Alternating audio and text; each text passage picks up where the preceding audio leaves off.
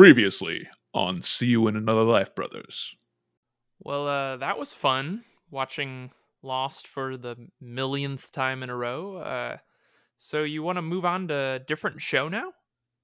No, we're gonna have to watch that again. What? You can't be serious. There's more to it. I miss things, I know. It's it's just a TV show. No, it's more than that. It needs to be rewatched. That's why they put it on DVD. Don't you think that maybe they put it on DVD just to see if weirdos like you would watch it again and again? Every single day. But I need to keep doing it. It's what's supposed to happen. Well, now this is happening. You broke the disc. Why would you do that? You need to let go and watch something else. It's a leap of faith. I don't know how. We'll do it together. You know, I've, I've heard some good things about this new show called Expose.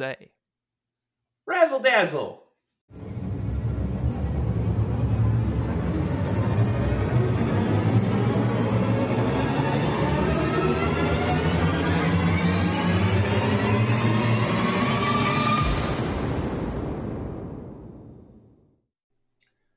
Hello, and welcome to See You in Another Life Brothers orientation video number three for the Dharma Initiative.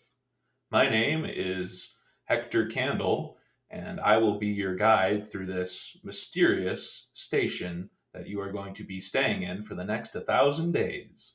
Here's the. Oh, sorry. I forgot. We're doing the podcast, aren't we? Yeah, you you mixed up your scripts. Yeah, I, I was supposed to be doing some videos for. Uh, so this is uh, this is the podcast where we're going to be talking about orientation, which features an orientation video. It's not an actual orientation video. Sorry, sorry to all the listeners out there. Hope I didn't confuse you. I'm sure they were very very confused about, you know, like it's it's the video and it's the audio version, like they should be seeing Hector Candle, you know? It's Yeah. it's confusing. What was his name in this? It's I don't. Think I think it was, something Candle. I don't remember what the first name was. Uh, yeah, he does. Uh, this is yeah. I'm failing at lost trivia right now because you should know all of his uh, aliases. His real name's Pierre Chang. Mm. Uh, spoiler alert. But yeah, he goes by like Marvin or Marvin Candle and like I, th- I think it might be Halifax? Marvin. yeah, Doctor Marvin Candle. But That sounds right. yeah, but uh, we get the orientation video in this episode. Crazy, right? This was fun. It- there's so much i i felt like watching this episode there was so much uh world building in such a concise amount of time you know i mean we get the the orientation video we get desmond mentioning how he came to the island you know Mhm. telling a, a very brief version of his story and it was like man there's just there's a lot of they set up a ton to explore later in in just a few short minutes of this episode is is really fun Yeah, they do world building without sacrificing character building, Yep. which is something that not a lot of shows or movies do very well. when you have to do a lot of that, and they, it can be very exposition heavy. But this, Mm-hmm. it, I just love how they seamlessly blend that in there with Desmond telling that story, which actually, and we can talk about this later, but it fits in perfectly with the themes of the episode. Um, it's just a Mm. this this episode is seamless as far as that is. As I'm thinking about it now, just everything works together, and it's for the theme of kind of dealing with loneliness versus working together. Uh, very well done in mm-hmm. this episode. yeah this was a this was a really fun episode to revisit there's a lot of really good stuff in here and it felt like you know there like there were moments in this episode that were very familiar um you know obviously i feel like the orientation video is is kind of a classic you know uh scene that gets kind of revisited later in in different episodes you know because it, it does have a lot of exposition that they'll use in Mhm. previously ons and different things in uh, future episodes. Um, and some of the lines from Jack and Locke get recycled later on and, and things. But um, it was just a really fun episode to revisit because I had uh, you mentioned last week that it's uh, the next episode was a Locke episode, and I couldn't remember what it was. Mhm, you know, and mhm. so it was really fun to just go into it kind of, kind of blind. Um, yeah. and it's yeah, it's just a really solid episode. I will say this episode is the most, and this isn't saying much, but of the whole series, this is the most uplifting Locke episode Yeah, that's yeah, yeah. because the it's the only one where the flashback ends on an up note. On Yeah. a, you know, it's like, oh, Locke got a win, you know, and you think that almost that in sort of a weird the same way in the, on the island, but I don't know. As I, I I'm I'm going back and forth on this whether or not this is an uplifting end for the uh, on island stuff too. But Mhm. uh, as far as Locke episodes go, this is about as happy as it gets, unfortunately, for him, uh, It's- because it's tough for Locke. Eh, that's a really good point. It is it is an unusually positive episode, even though it does have some of the classic hallmarks of of a Locke episode of him yelling out something, you know, in desperation, him in the flashbacks going through a very tragic time and hmm um but yeah, it, it really does have a much more upward trajectory than any of his other episodes. That's that's a really really good point to to emphasize here at the beginning. hmm Yeah, and I want to maybe we could just dive right in to the flashback, the uplifting flashback, which opens on a rather dark note.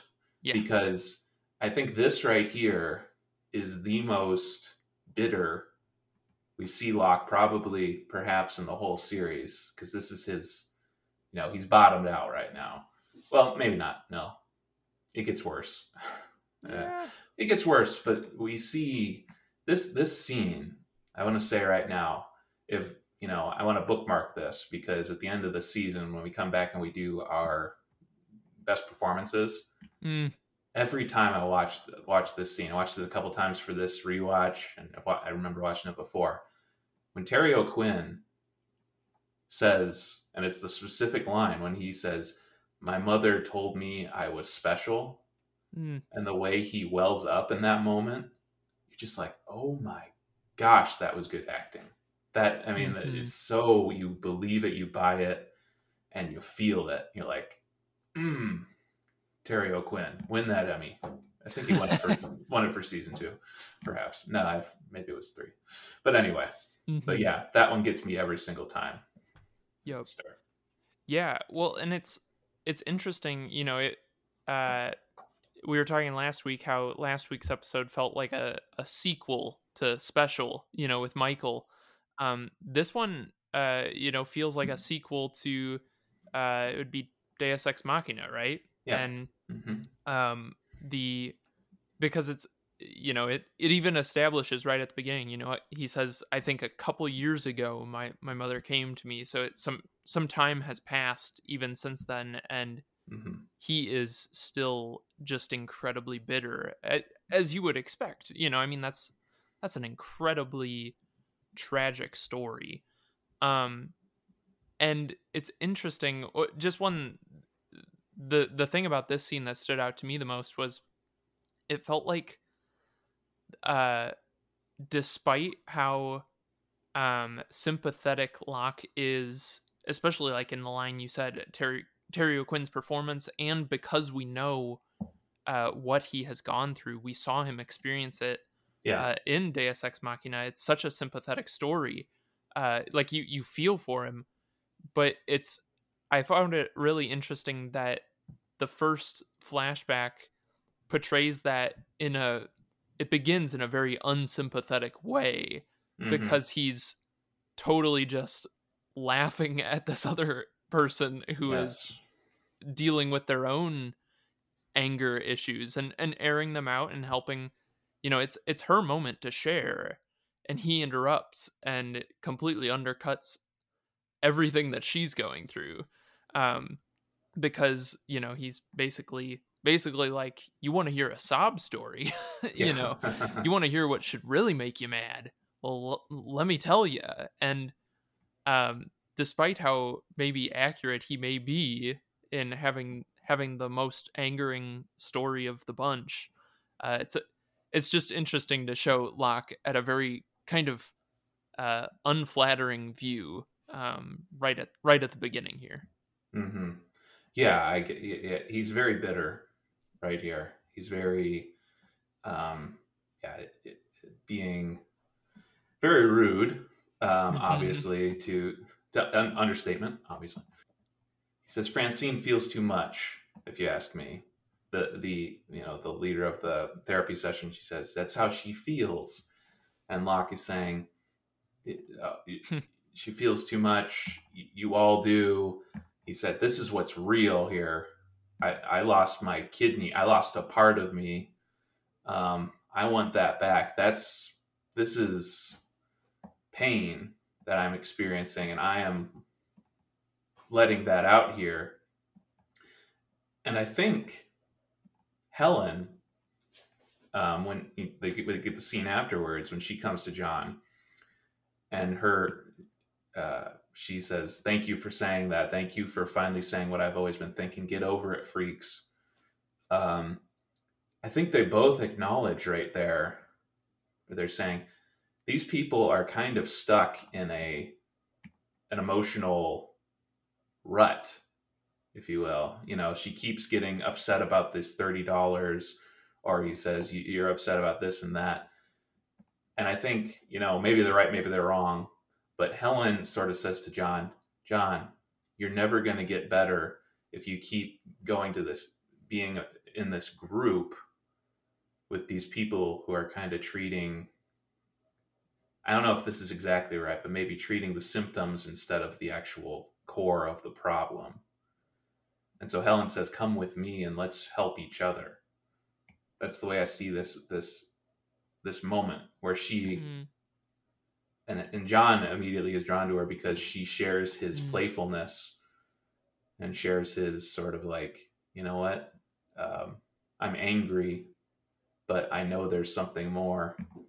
Um, and so I, I, I just love how it, it it feels so. You understand why John is drawn to Helen, and you understand why these two are perfect for each other right off the bat. So very effective scene in that way as well. Yeah, I I totally agree with everything you're saying, and and it really feels like to me that there's this uh uh it's kind of a jarring scene to see Locke be so so unhinged in his anger and his resentment right at the beginning. Um, and you know, it, it feels like, oh man, is this gonna be Locke just being, you know, like the the progression of his uh, bitterness, you know, wh- from where we last saw him in a flashback. But then, the this loner Locke, uh, you know, this guy who it seems like, you know, he's a very strange guy and no one really gets him. Then this woman comes up and immediately knows how to even uh, win him over immediately with kind of a dark humorous line you know like it's probably a good idea not to smoke you know you've only got one kidney if you get cancer you know like if you get kidney cancer and everything. It's like super dark such a such a risk and that's exactly the sort of thing that you know kind of endears him to her right away which is it's just really cool to see um, him in such a unhinged moment, and then it followed up by this person who who gets him and knows what to say to kind of win him over there, um, and to start this relationship together. Um, it's just kind of a kind of a cool turn for the episode at that point. Mm-hmm. They're two people who know that they're hurt and they need to heal and they're doing it together. Yeah. Um, it's kind of the gist of where we're starting there. And then, of course, we're presented with conflict of the episode in the na- next flashback, where Locke can't uh, he can't stay the full night with Helen, and uh, has to go sit in front of old Anthony Cooper's house. And uh, yeah, this this scene as well. Mm. Um, this this interaction between him and Anthony, uh, just the most devastating thing you could probably hear from your father. You know, don't come back. You're not wanted. Mhm. Um, but the the full conversation, uh, just to dissect it, where Anthony basically says, "You're annoying the crap out of me. I just want to know what it is you want, so I can, you know, get you out of my hair." Basically, is what he is. But he's coming at it, and John, all Locke can st- can can muster up is why Mhm. why and that's he he just wants to understand and that's john locke summed up in that one question it's like i want to know the greater purpose to it all um, is there a greater pur- why? And then he just comes back with the most devastating thing you could tell a believer in john Mhm. locke. There is no why. You think you're the first person to ever get conned. You needed a father i needed a kidney. Get over it. It's the cold reality that sometimes you know we put our faith in something in someone and people are imperfect and sometimes they're just evil Mhm. and uh, that's the reality that that Locke can't. No matter how how he's told, he's straight straight up told it. Locke still can't can't deal with it. He can't get over it, Mhm. as Anthony puts it. So Yeah. That's why he keeps sitting out beside his house. Yeah. Yeah, I, w- I was gonna say like you're uh, when you said you know I mean like you you used the word evil and that that's what I thought of in in this scene is that like in in Deus Ex Machina you know you get to the end of the episode and you're like like okay that was that's the most devastating thing you know I mean that that is the most tragic episode you know I mean like it's hard to imagine Mhm. Like being betrayed on a deeper level. Um and because we don't get a resolution in that episode of Anthony saying anything after he just disappears it's almost like you know there was kind of an open door for the possibility of you know he's he's a con man and doesn't really think about his actions you know maybe kind of uh just uh, you know not not even considering what he's doing um just knowing that you know he needed a kidney and now he's gone.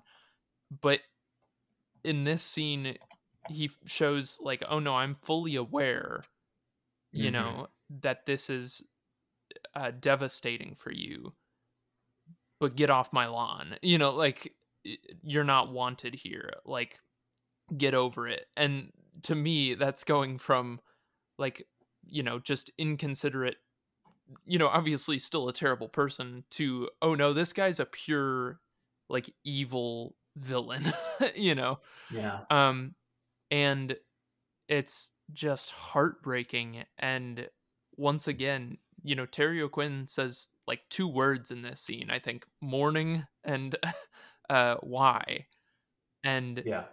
the way he uh responds to everything anthony says throughout the scene is just uh, Terry O'Quinn's performance is phenomenal. Like the way he takes that sip as he gets out of the car and begins to cry.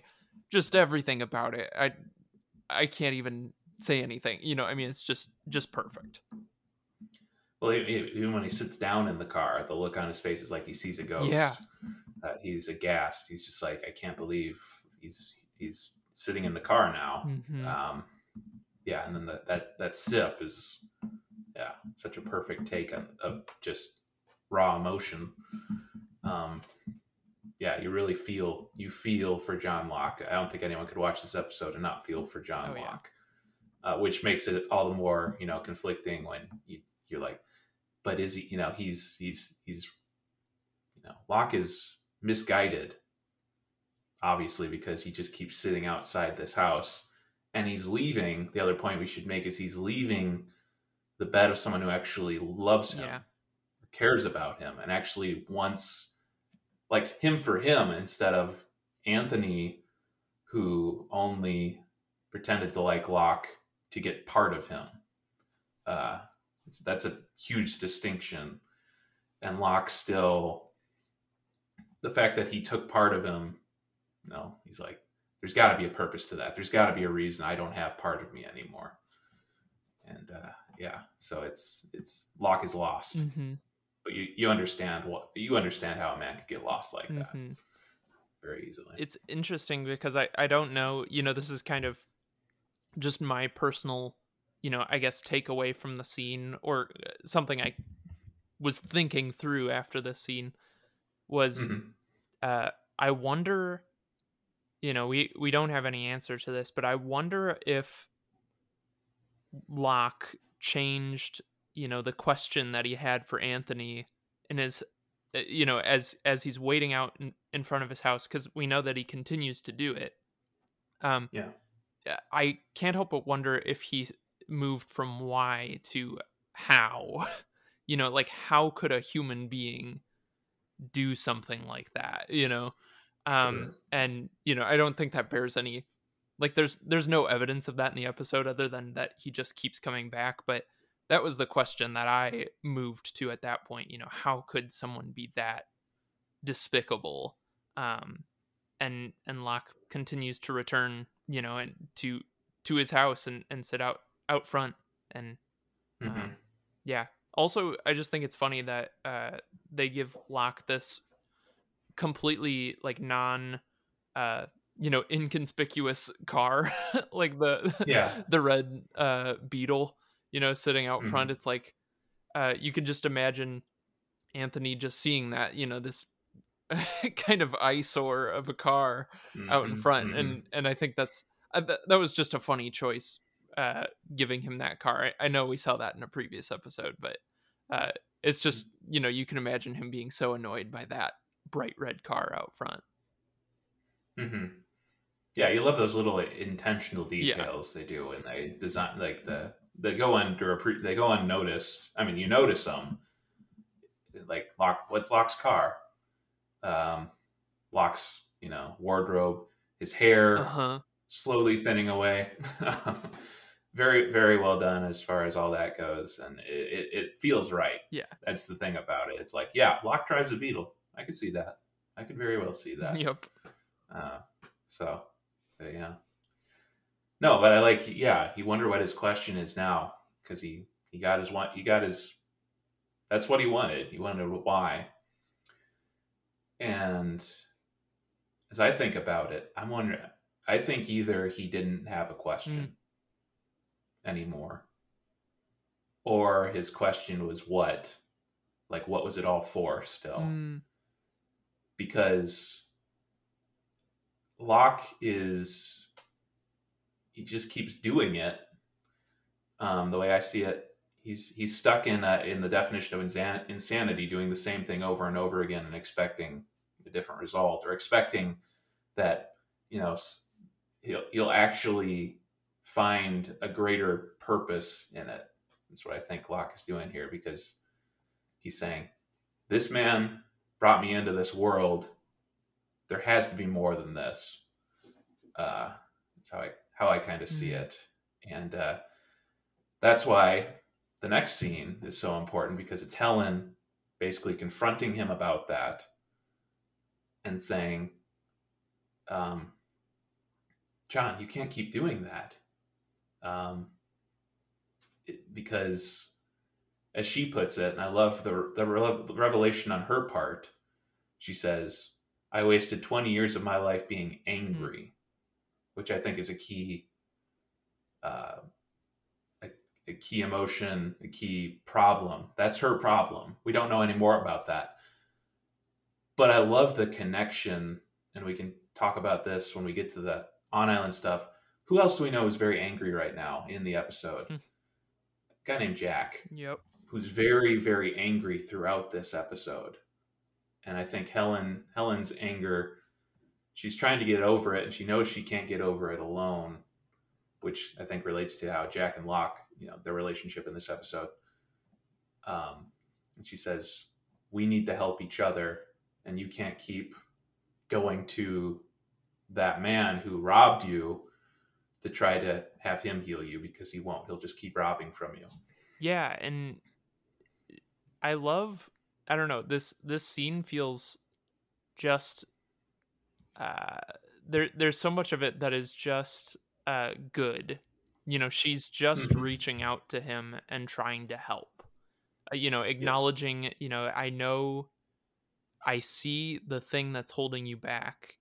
Um and I need to confront you about it, but I'm confronting you with an invitation um you know she gives him a key as a way of saying you you know like i want you to be able to you know maybe move some of your stuff into my place or whatever you know like to to not have to knock you know but you need to let go of this thing that is hindering you.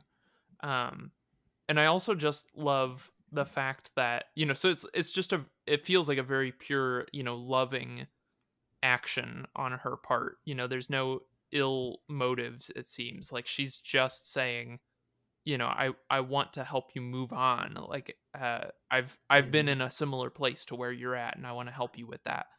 Um and I also just like uh you know, I wonder how much uh the writers of the episode were thinking about the irony of um her giving her trying to help a guy named Locke by giving him a key. yeah. You know, um, it's like I even if it's kind of uh, you know a, a cheesy idea like that that's what's happening.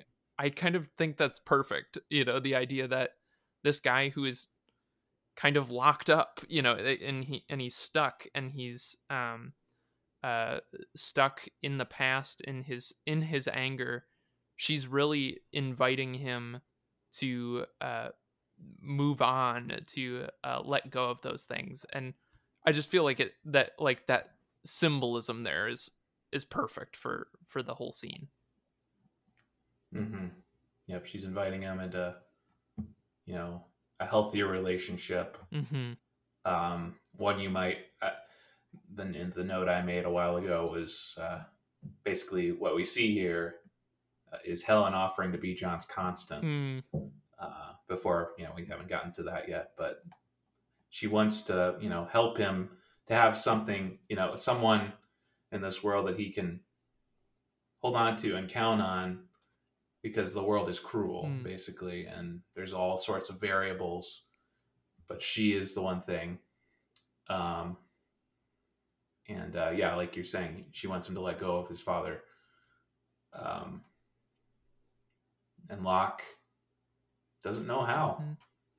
yeah i mean what like what is a constant if not you know like a sense of home you know a, a place Mhm. to be able to return to you know a, a person to be able to return to and she's she's giving him a key to her house you know like that's that's exactly what that is Like the other line in the episode in the scene that hit me was, "What I do is my business. It's personal." Mhm. Locke pointing to you know he he's, and we've seen Locke do this throughout the series where when he is dead set on believing what he wants to believe in his belief, that can lead him to shut other people out. Like we see, we saw that in Deus Ex Machina with him and Boone, where he was so dead on dead set on he's right. We need to get to the plane that um, he looked past an opportunity to connect with Boone right in front of him, where they could actually connect over that Teresa thing Mm, but but instead he looked past and he saw the plane. Um, once, yeah, he's he's saying what I do is my business. It's personal. Um, even though he says all right at the end of the episode, of course, we see that he was just saying that because he, he likes Helen. Um, he still was holding on to his belief that there's something more to his father than just robbing him of his kidney, mhm. and uh, how misguided that was. Yep. Yeah, I love I love that there is still like that tension in Locke, you know, that you can see, you know, like it's my business. I, you know, uh, why would you follow me and everything? Like he's still trying to maintain his own uh independence in holding on to his anger and yet she's she wants to invite him to move on past that. Um, it's just uh, very very effective in showing where you know kind of the psychology of Locke, where where he's at at that point. hmm As that kind of brings us to the last scene, the final flashback, um, where Locke once again has to drive there in the middle of the night, park outside. I just love Helen coming in full. She's just like, I'm coming in hot. Helen is coming in hot right now. Bumps into his beetle. Come on, you're going to damage the beetle. You can't do that. Um, taking the keys, throwing them into Anthony's yard. What the, what's going to? That's my biggest concern with this whole episode. What's going to happen to Locke's car? At that way, I mean, what, where, what's going, what's going on with the car? Do you think uh, that's do you think that Helen didn't like the beetle and this was just her way to, you know, get rid of it? you know, I think you, you might be onto something there. This this whole episode was just about her hating that car. Um, finally, th- that's the resolution at the end. She gets to get rid of that. Locke got conned again. All she wanted was for him to get rid of that car. He loses his kidney and then he loses his car. this isn't a happy ending at all. this is horrible. Uh, yeah, but in all seriousness, yeah, this this line of dialogue between the two of them, um, Helen coming and just saying he's not coming out of that house because he doesn't care. Um, just telling him the truth, trying to break him of this, you know, self-made religion, basically, where he's still worshiping his cruel father. Um, and she lays it out there. You're going to have to choose him or me. And Locke's line, no, it's not that simple. Mhm. Yeah, it, it, it's it, it reflects his. Yeah, he, he he. That's why he can't stay at Helen's place the whole night. It's. I I still have to follow this. I still have to follow this desire, um, even though I can tell Helen really does care about me. Mhm. Um, and his line, I can't, I don't know how. And Helen basically di- diagnosing the core of Locke's problem, where because you don't know what's going to happen, Mhm. none of us do. That's why it's called a leap of faith, John. You don't have to be alone. Mhm. You don't know what's going to happen. Locke, you've built it up in your head like you think you know what's going to happen with your father. He's going to come out of that house. He's going to apologize for taking your kidney. He's going to uh, wrap you in his arms. It's going to be like the uh, maybe a reverse of the prodigal son, where the father comes back to this, or you know, and it's just that's you can't keep living like you with this built up idea of destiny when that's not how destiny works. You don't know how it's going to happen. Um, that's why it's called leap of faith. Mhm. So, Yeah, I I was really surprised by this scene um mhm. because well for for a number of reasons.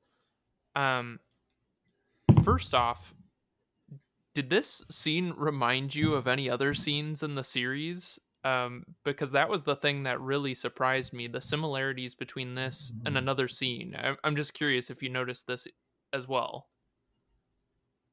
I don't think so. What, what scene? So it's literally, and you know, we're keeping the whole series in mind, but it's literally the very end of the series. Mm, okay. Jack and his dad. Yeah. There were several lines that were almost the same. You know, she says moving forward, and in the Moving end, on. Christian says moving on. hmm Says that's why it's called a leap of faith. I think that's exactly what Christian says to him too. hmm And then she says, you know, you don't have to be alone. And he says to Jack, it you know, no one does it alone. Yep. And I was like, wow, that is such a so many parallels. And I think we I, you know, I think we've touched on this a lot in the podcast for good reason, but um I feel like Lost, you know, uh, you you pointed this out I feel like first in, in some of the earlier episodes that um so much of the series is about um how when people go off on their own Mm-hmm. and try to try to just do things on their own uh it ends up you know almost in tragedy all the time but when they are uh when they invite others in uh and are uh open to to going with others to letting go of the things that are holding them back um and being with people who can help them um that's when things work out you know like that's the positive um and so i felt like this scene was just like a microcosm of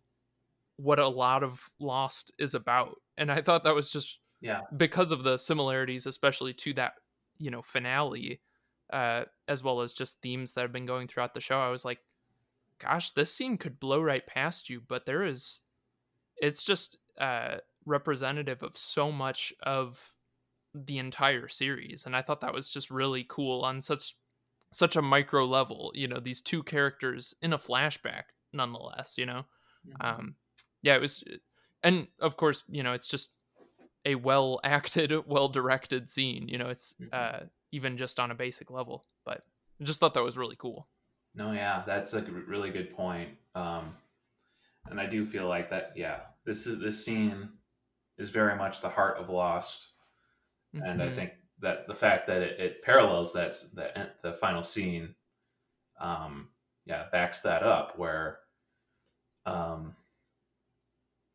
it's basically about how the, uh, in this world there are two types of people. That's kind of what lost is. There's the type of pre- uh, and there's the type of people that want to take from others because they realize others have what they need.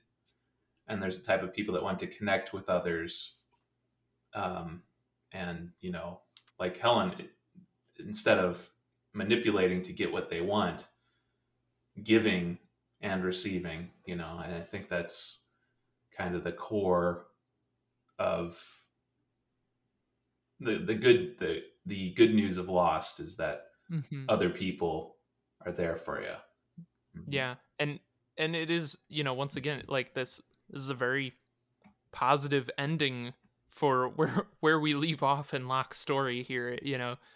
Um and it feels like yeah it's it's lost at its most optimistic maybe too you know um of characters saying you know like you can you can let go move forward you know let's let's hold hands as we go forward basically. Let's you don't have to do it alone. Um and i feel like that's you know obviously why uh even though locke's story is defined so much by tragedy um why this flashback is important in this episode because he needs to draw upon the hope that he remembers in these lines when he quotes them later and, and we'll get to that obviously but yeah we need to get to later. Because i had a you know yes locke is obviously this this flashback we're seeing here it's obviously at the forefront of his mind because like you're saying he quotes it later. But i the version we get in the hatch is not as redemptive mm-hmm. because there's a key difference. So we need to talk about that. But I think before we get there, it's a perfect time to take a commercial break, even though we don't have commercials. We need to get some commercials. We, need to, we need to start getting paid for this thing we gotta get we gotta get paid, man. We gotta make bank, man. Man, we, what should we what should we sell? Uh, i think we should take out ads for the Hanso Foundation Yeah, um, we should sell Apollo bars. yeah exactly Try an Apollo bar. They're good even if they've been sitting in a hatch for 30 years. they don't go bad. Um, but uh, anyway, we will be right back after this. Welcome back to See You in the Life Brothers, brought to you by Apollo Bars and the Dharma Initiative. Uh, it, it has a weird ring to it. I feel like we sold out. I feel like we sold out. yeah it happened so fast I know we, we used to be we used to be so cool, and we were all independent and everything. Now now we're owned. Mm. by big dharma Big Dharma owns us. and we're contractually obligated to um, say that the there was no ethical issues with keeping people down in that hatch all that time um, there was, and uh, monitoring them and all that stuff. It was all above board. Okay. Mhm. No, no polar bears were harmed. It's all Mhm. good. The reports of a man who was down there for four years all by himself after killing his partner. Those are completely. those are we are, are Unfounded. unfounded. Unfounded. The Dharma Initiative is completely above board and completely still exists. Anyway, so how about the uh let's uh talk about the island stuff or the hatch stuff, I should say. What's going on with Jack and Locke? They they seem pretty chummy in this episode, right? yeah, you know, it, uh, I think uh, I was just, you know, let let's get back to Jack and Locke, where they've been having the same uh, small conversation while at gunpoint for the last three episodes. yes. And we get the line once again. Uh, is this what you were talking about, Locke? Is this your destiny? All roads lead here. Third time. And you can say, okay, this is getting repetitive, but it's important, actually. Once again, I love this line because, as we said in the, in the first episode, it's, it's Jack saying, Is this your destiny? And basically being cynical. And then all of a sudden, he sees a guy he recognizes and suddenly he's like wait this is a miracle holy crap maybe there's something to this and he's confused so it's you see it from jack's perspective mm-hmm. then in the last episode it's sort of just kind of a question of yeah john you have a gun to your head. You thought this this hatch was going to be your your um, salvation. This is destiny. And um, it's seeming like there's a lot of red flags here.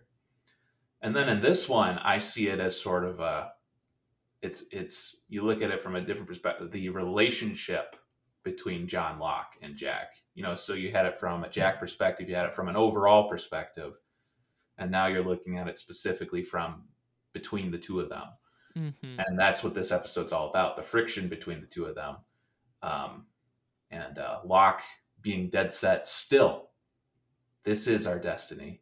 And jack being completely pissed about it the whole time. Yeah.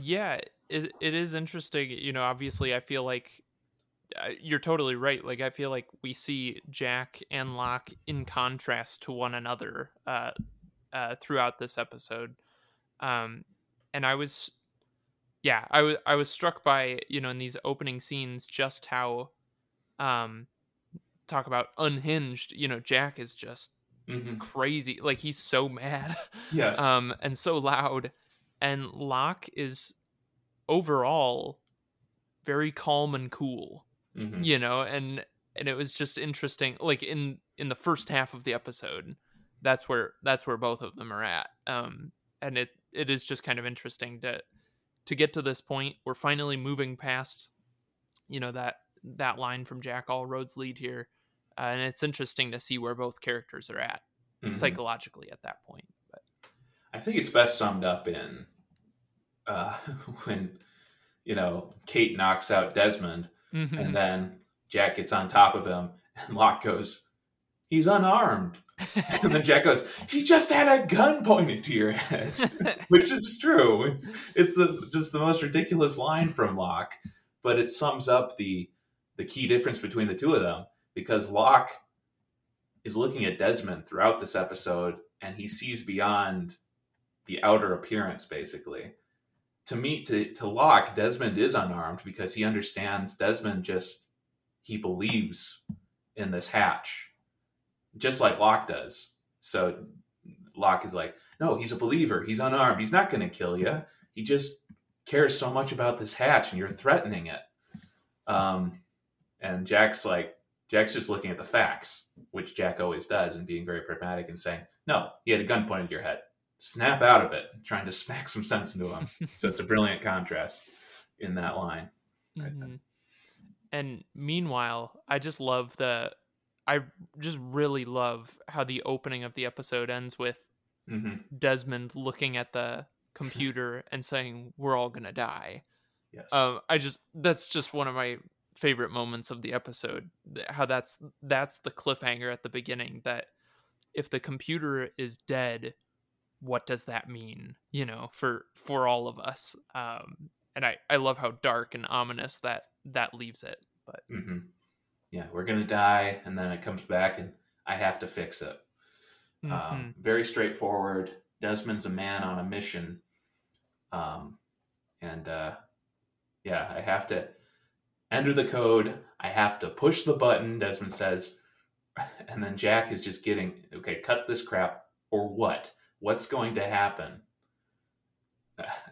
And then, yeah, Jack Jack's just like, I need the facts. And Desmond says, Do I know you? Hmm.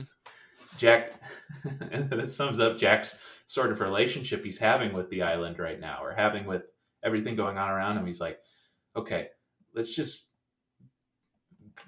give me the facts here. I just want to cut to the chase. And Desmond is kind of saying, nope, you're going to take the long way and go, do I know you and deal with this this elephant in the room that you seem to want to continue to ignore, Jack, and your quest just be a, you know, have blinders on. Mm-hmm. Yeah, and it, it feels like you know if we if we think about where where Jack just was, you know, in in uh, Man of Science, Man of Faith, it felt like that episode was was all about Jack trying to to learn to be the leader that everyone needs, you know, like and and to be the one who can speak up front and say, you know, like we're all going to be okay, you know, we're all mm-hmm. going to make it through the night. And suddenly, you know, not that long after that realization, mm-hmm. still the same night, he's thrust into this world of um miraculously this guy who showed up at a pivotal point in his life years before is living inside the hatch um, and there's supposedly a button that is Im- important enough where everyone's going to die if he doesn't press it mm-hmm. and you know so going from something very grounded to being introduced to what feels like miraculous you know like way beyond um the regular everyday stuff mm-hmm. going on um it feels like jack just immediately snaps into uh anger confusion and almost just fear you know mm. i i wonder how much in this episode it's you know frustration and anger because it's just too much for him to comprehend you know like what is actually happening right now um, and so he's just angry. Um, but yeah, it's it's just interesting to think about that with um, what had just happened previously. You know, he was just telling everyone everything's going to be fine, and now he's immediately just yelling at this guy in mm-hmm. in the hatch, and yeah. And then Jack has this just you know he's he's pissed off, and all of a sudden he's quelled by "Do I know you?" and then basically just lets Desmond go, and of course at gunpoint with Kate now. Mm-hmm. Um, and the the moment between Locke and Jack after this, when they're just kind of standing there, Desmond's looking at the computer, and Jack looks at Locke, and Locke is looking at him, and Jack says, "What?" And Locke says, "Nothing, Jack." But then love how they stay on him, and you can see he's he, there's a little smile creeping up. Yeah. And to me, I see this as the parallel to the flashback, which you know probably I forget where it, it happens. Pretty close together these scenes.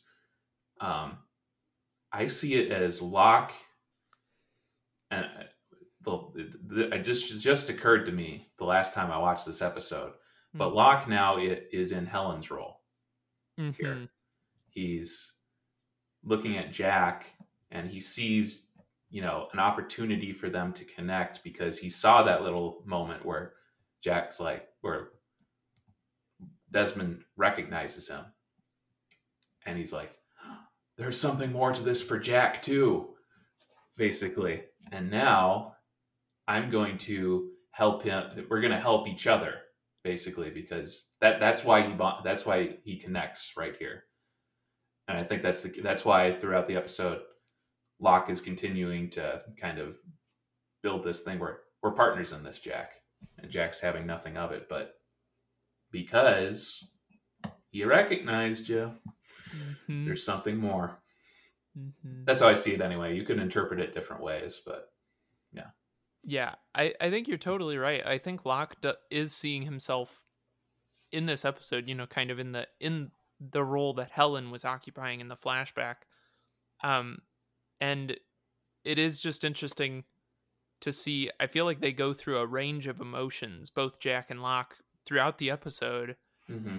in response to you know, kind of it feels like the beginning of supernatural events here in the hatch you know like that just the question of what's going to happen if we don't push this button.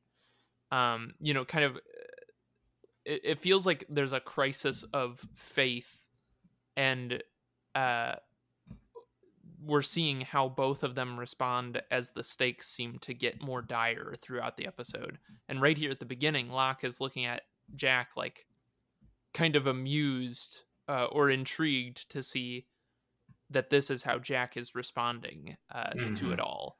Um, yeah, I think I think Locke definitely does see kind of uh, a peek behind the curtain of who Jack is, uh, which he maybe hasn't gotten to see at all yet, and that's intriguing for him. Mm-hmm. I mean, we've seen it's kind of been building up to this point throughout the series too. You know, Yeah. The conversation they had in White Rabbit, where Locke introduces the idea that you know there's something more to this, Jack. You know it. Um, the others they see it, they're scared, but you know it, Jack. You're chasing something out here. And Locke has continued to bring it up, and they had the conversation, man of science, man of faith. Um, and now finally, they're down here in this hatch together, confronted with, you know, a timer, literally a timer. And Locke's going, here it is. Jack and I are going to finally bond. um, and, uh, you know, we see how that goes. um, but yeah, so keeping going with the, I like, I like your point about uh, how, how um, we see how they both respond to this crisis. Locke, on one hand, as Desmond's going to try to find um, the pieces to fix the computer, he comes over and he says, "Whatever you're looking for, whatever you're looking for, maybe I can help." Um, Locke thinks, "This is my destiny. I can help, even though I can't fix a computer. I can still do it." That's that's Locke. Um, Jack, on the other hand, um, is cynical. You're going to take his word for it. You understand what he's saying is insane. It's impossible. Um, and Locke, uh, Locke is living in possibility, and Jack isn't. I Mhm. guess we could say. and and Locke does help right away because he he snaps into you know like what are you trying to do? He says fix a computer, and Kate suggests Sayid. Yeah. And Locke is like, go get him. You know, I mean, he's just immediately, hey, we've got other people on this island. We don't have to do it just ourselves down here. You know, and so in a way, he does. He is ready to help. You know, he knows how to delegate. sure. And I, I do like what's interesting about that is Jack goes along with it. hmm They're like, get Sayid. And then Jack goes, thinking he can get back up that that rope. Um, which I, you know, you find interesting, you find weird. You think Jack would go, No, she's not going to find this is stupid. hmm But there's little instances throughout this episode uh, where you're like, there's some Jack is Jack still is kind of almost on board. Um, he's putting up this front like this is ridiculous, but I think there's part of him that's going, hmm, there was that metal, you know, there was that magnet, like Desmond points out later in the wall. Um, hmm, maybe, maybe. But yeah, so after this, we need to touch on.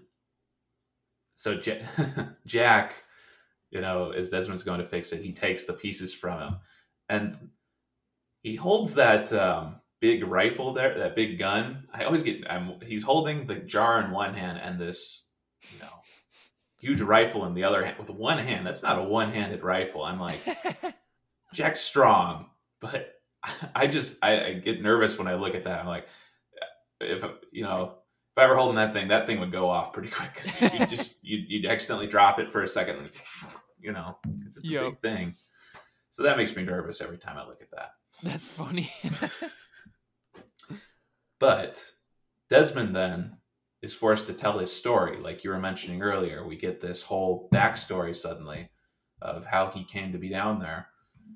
Um, and the thing that stood out to me about the story in the context of the episode, there's a lot of fascinating things like, okay, there was a guy named Kelvin and he found him and he brought him down here and he said he was saving the world and all that.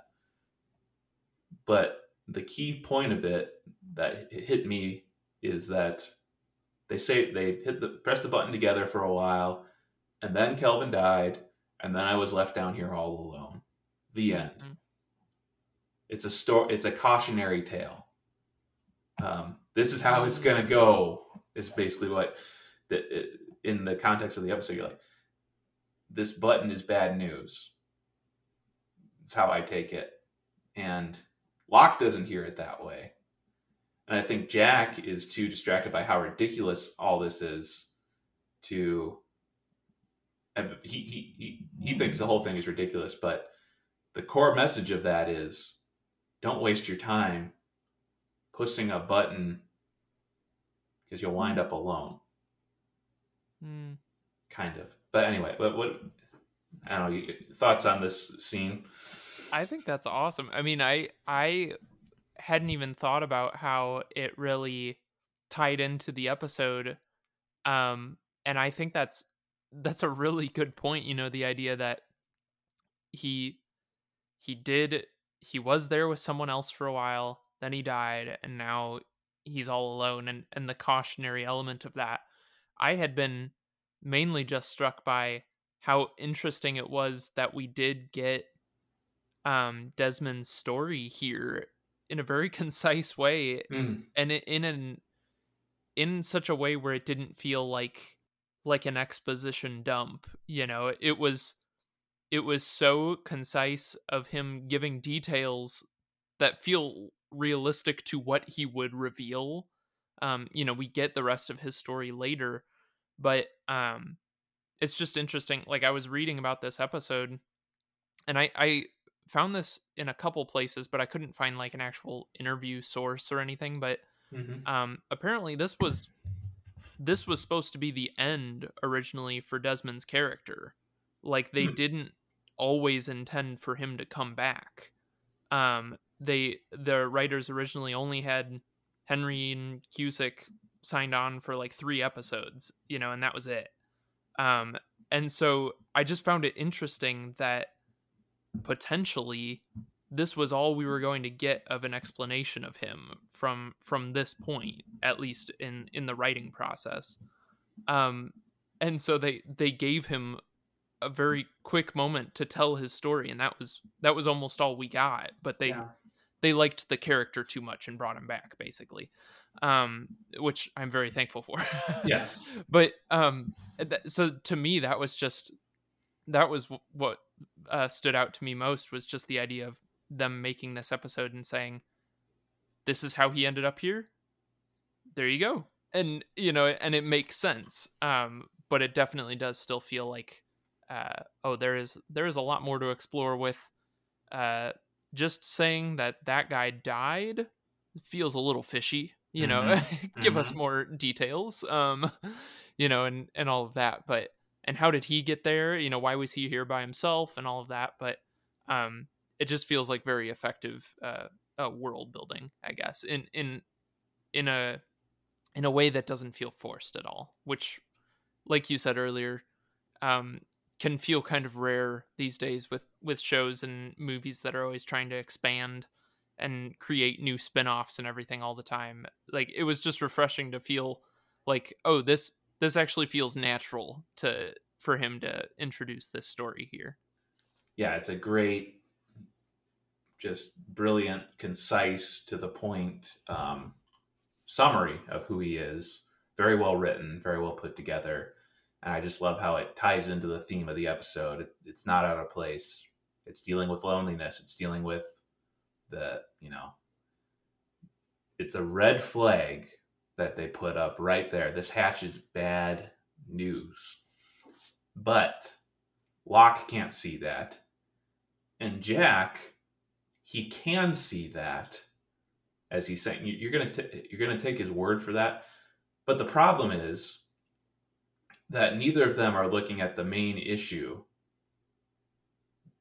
the personal inter the the interpersonal issue between the two of them um or between the people that are down in the hatch that's what it destroys. That's what the hatch destroys. It's actually true Mm. what's going on. Jack is saying this this hatch isn't real. It's real. That's the problem is what it does to people. Um and neither of them can see that because locke is convinced yes it's real. Jack says it's not real. That's not the problem here. The problem is what's going on between you right now. It's it's Hmm. tearing you apart. You're not you you can't live together in a hatch.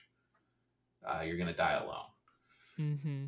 Yeah, they they both get caught up in the um you know, either the uh believability or, you know, incomprehensibility, you know, of uh the importance of the hatch, you know, that they're saving the world by pushing the button. They're both caught up by that line and for good reason, you know, it's a it's like wait, what? Mhm. um but yeah you're right they're missing the fact that the story ends with this guy being trapped in the hatch by himself Mhm. and Mhm.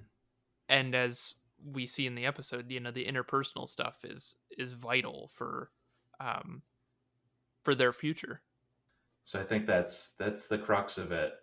You know, Jack continues to just try to tear this down. He says, "You understand what he's saying, referring to Desmond, is insane. It's impossible." And Locke is like, "Why is it insane? Is it the reason? Is the reason because you're he recognized you? That's why you're so upset? Because that would be impossible." So there, yeah, I love once again just another example of this back and forth about it's meant to be, it's not meant to be, it's meant to be, it's not meant to be, um, and they just lock. Jack is frustrated with Locke. Locke is frustrated with Jack. They're seeing past each other. It kind of reminds me that moment kind of reminds me of you know in in a man of science man of faith where jack or where locke is talking to kate Mm. about jack you know and and you know uh about the pillar of smoke pulling him into the into a hole in the ground Yeah. um and you know i wonder what jack thinks he saw Mm. um you know locke is kind of saying like why why are you finding it so hard to believe like what lies are you telling yourself uh or or what what's uh roadblocks are you putting in front of yourself that are prohibiting you from just just being open to the idea that this guy might be telling the truth? Um you know like what uh locke is way more open to hey maybe this button is important you know because he says it is. Um you're on the same island i am right? And and jack is still denying that anything uh out of the ordinary could be possible um it's like the conversation he had with desmond off the island you know he he doesn't believe in miracles um Mm. even even though that story ended with him witnessing one so mm-hmm.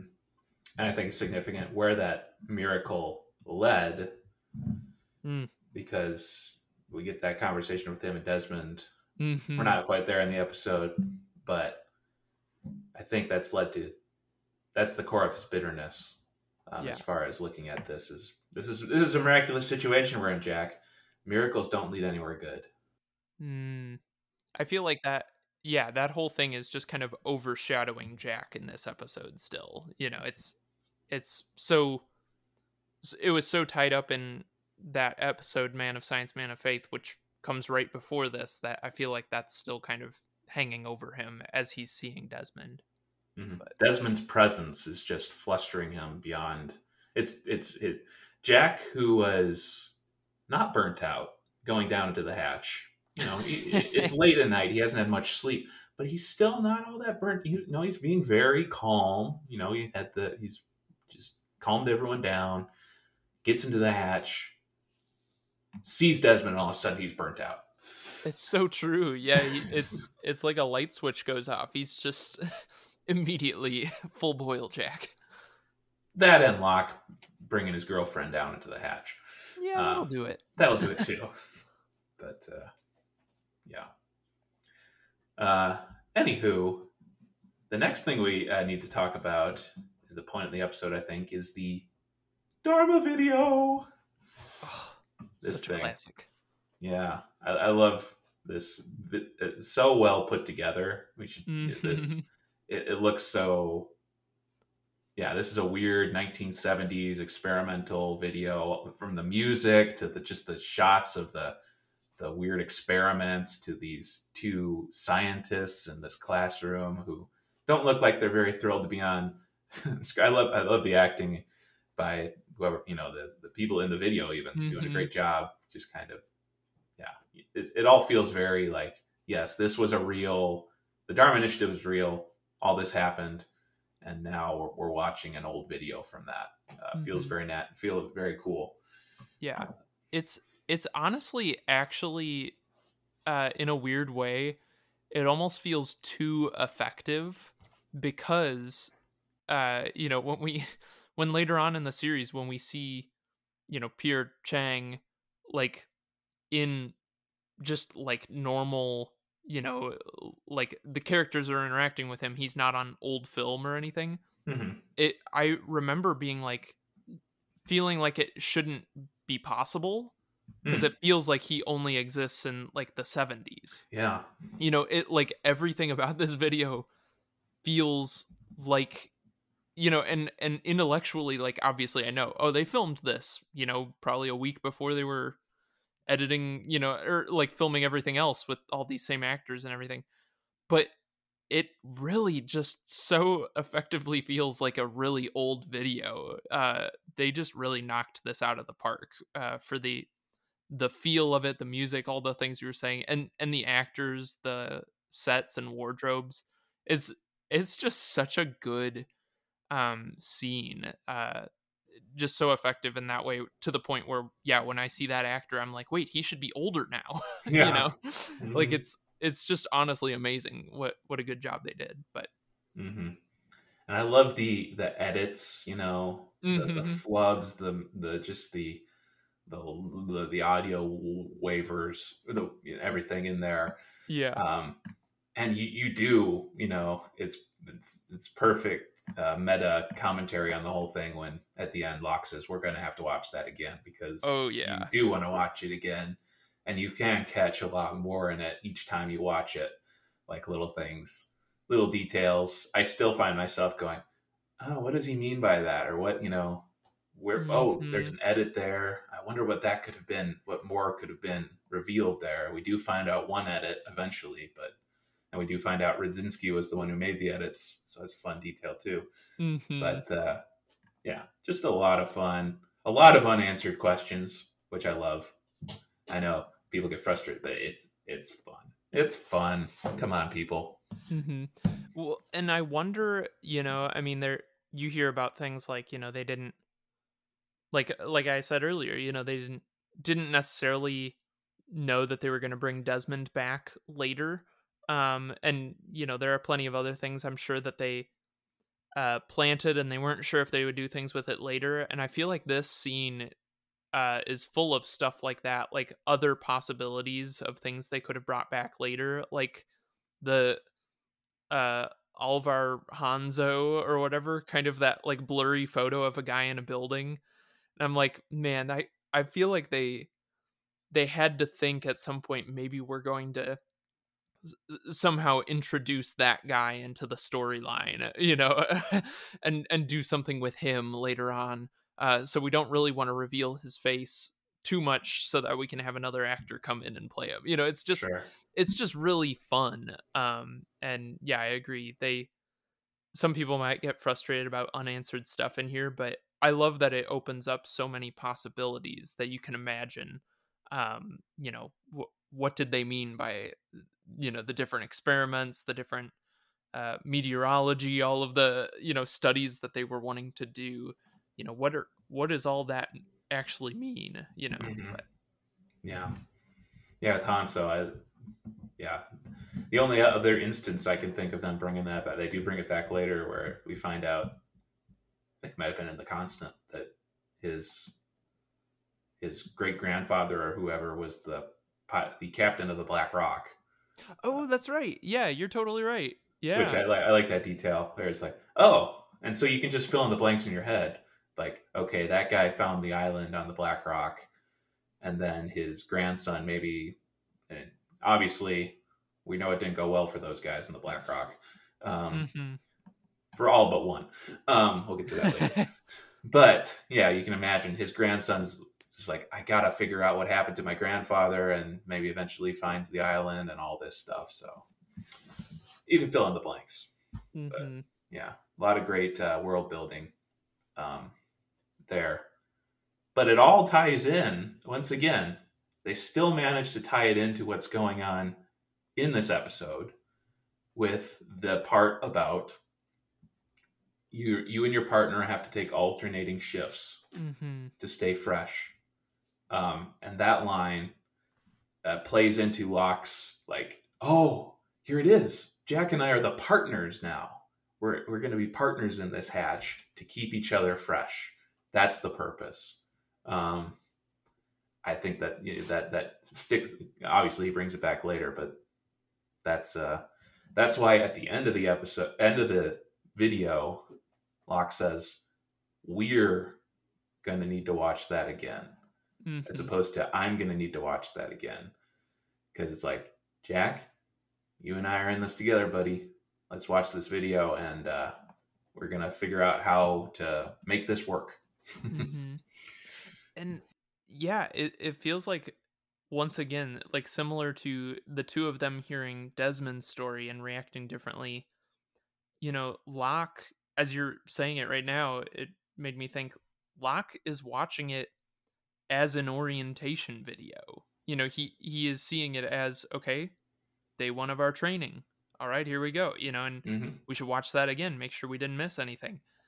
Whereas jack just hears you know probably the phrase like electromagnetism or whatever you know there was an incident uh and all that stuff and goes this is baloney hmm you know like why why would we need to watch this again um and it just shows how you know they're both seeing things just so differently at this point. Um i love i love the fact that yeah it is tied into the the theme of the episode that like they they are going to need to do it together. Um but jack just thinks you know he gets caught up in the unbelievability of it all um when that's not even really the point hmm Yeah. He, Jack's response, um, when Locke says, "Yeah, we're not gonna, we're gonna have to watch that again," he says, "You're gonna watch that again?" No, I'm not gonna watch that again, and then he just leaves Locke, Mm. leaves him behind to watch the video. I think it's significant that he goes to Desmond and starts ranting about this because he's basically just kind of given up on Locke. But he he's like Desmond. Uh, I need to. I just I, I need to assert this this view that I have now. Like when Locke has the view that the hatch means something, Jack is like, "You ever think you they just put you down here just to see if you would?" Mm. Isn't this manipulation? This is manipulation. That's what this is. That and that's a huge theme in Lost. It's like this is manipulation. Um, maybe it would be more effective if you know Jack had could calm down a little bit and talk to Locke about that and say, "Hey, John, you might we might be being manipulated here." But no, he's angry, so he just goes off and just tries to tear down Desmond. Um, And of course, Desmond's like, yeah, of course I've had those doubts.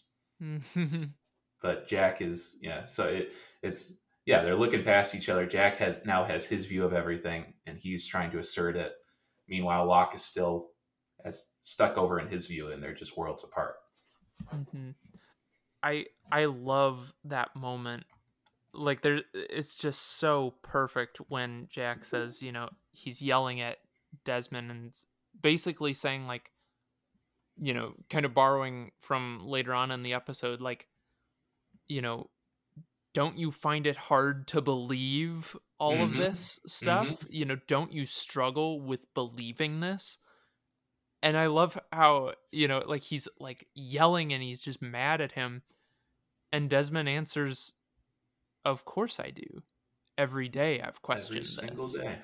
hmm and I feel like that's you know like one of the most accurate depictions of like faith you know like someone uh, misunderstanding what it could be is saying like don't you doubt ever and he's like well yeah that Mm. like sure Hmm. but I still, you know, have to trust that I'm doing something that makes sense. And I just thought that was just a kind of cool thing that it's like Jack is yelling as if pushing the button has no room for doubting, you know, that it, Yeah. it might all be false. And, you know, whereas Desmond, who like like Locke feels like a man of faith, you know, as opposed to a man of science, is like, yeah, there's there's room for me questioning this, but I still have to, you know, what else am I gonna do? I have to move forward with it, you know.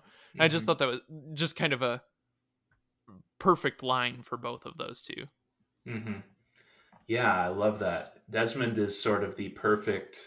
Uh, once again, and throughout the series, I think this is true. Desmond is the perfect middle ground. Maybe not perfect. Mhm. word, Is the intersection between science and faith. Hmm. Uh, because he was almost, once again, we say he was almost a priest. He was also almost a doctor. Yeah. Um, and so, yeah, I love that you point point out that Jack, what Jack can't understand is that there's a little, there's being out of control. Jack always has to be in control, and he's saying, "Don't, don't. It, it, how can you do this if you're out? If you're just doing this without understanding it fully?" And and Desmond is saying, "That's where faith comes in. Don't you understand?"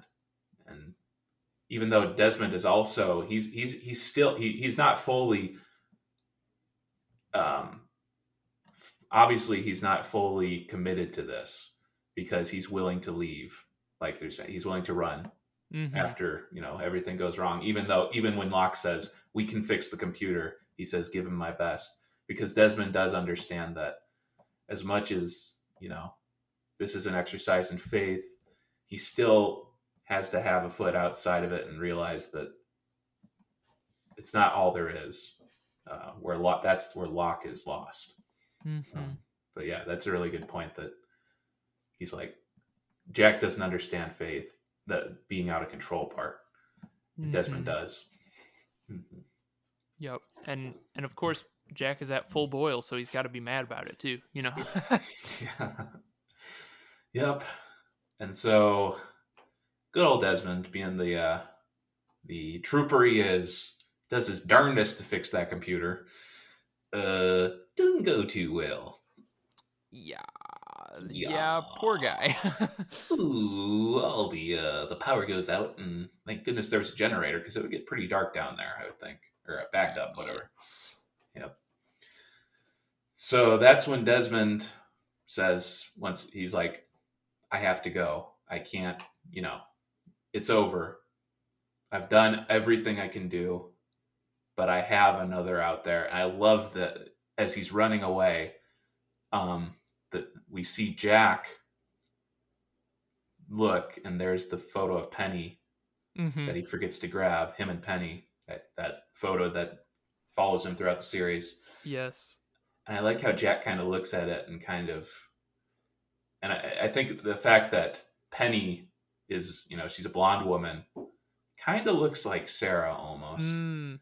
Um, once again, Jack's like, "Arr!" Er, there's another reminder right there, and that's why he runs after Desmond Hmm. um, because he's just so frustrated with everything. Um, but of course, as he goes, we get the conversation between the two of them. Locke says, "This isn't what was supposed to happen," pointing once again to the idea that Locke has. He he thinks he understands. He knows what his destiny is, and he's trying to will that. And Locke and Jack being what was supposed to happen, being the cynic.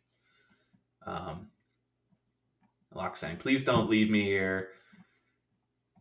And Jack saying, Bye, John, you're on your own. Coming back to that theme of loneliness again. Locke is alone. Mhm.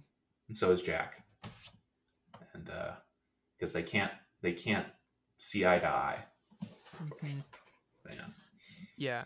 Yeah, and just, you know, a couple things that I thought were interesting about this interaction. I I just love Jack's um, you know, he almost laughs and is like, "What did you what do you mean like what was supposed to happen?" hmm You know, and uh I feel like uh, Jack's kind of laughing at Locke and then Locke's moment after that it, it's both of them kind of putting their cards on the table like Jack being like you're ridiculous Locke and then Locke saying like please don't leave me down here alone Mm. I just thought that was there was something just really interesting in how vulnerable that felt for Locke Yeah.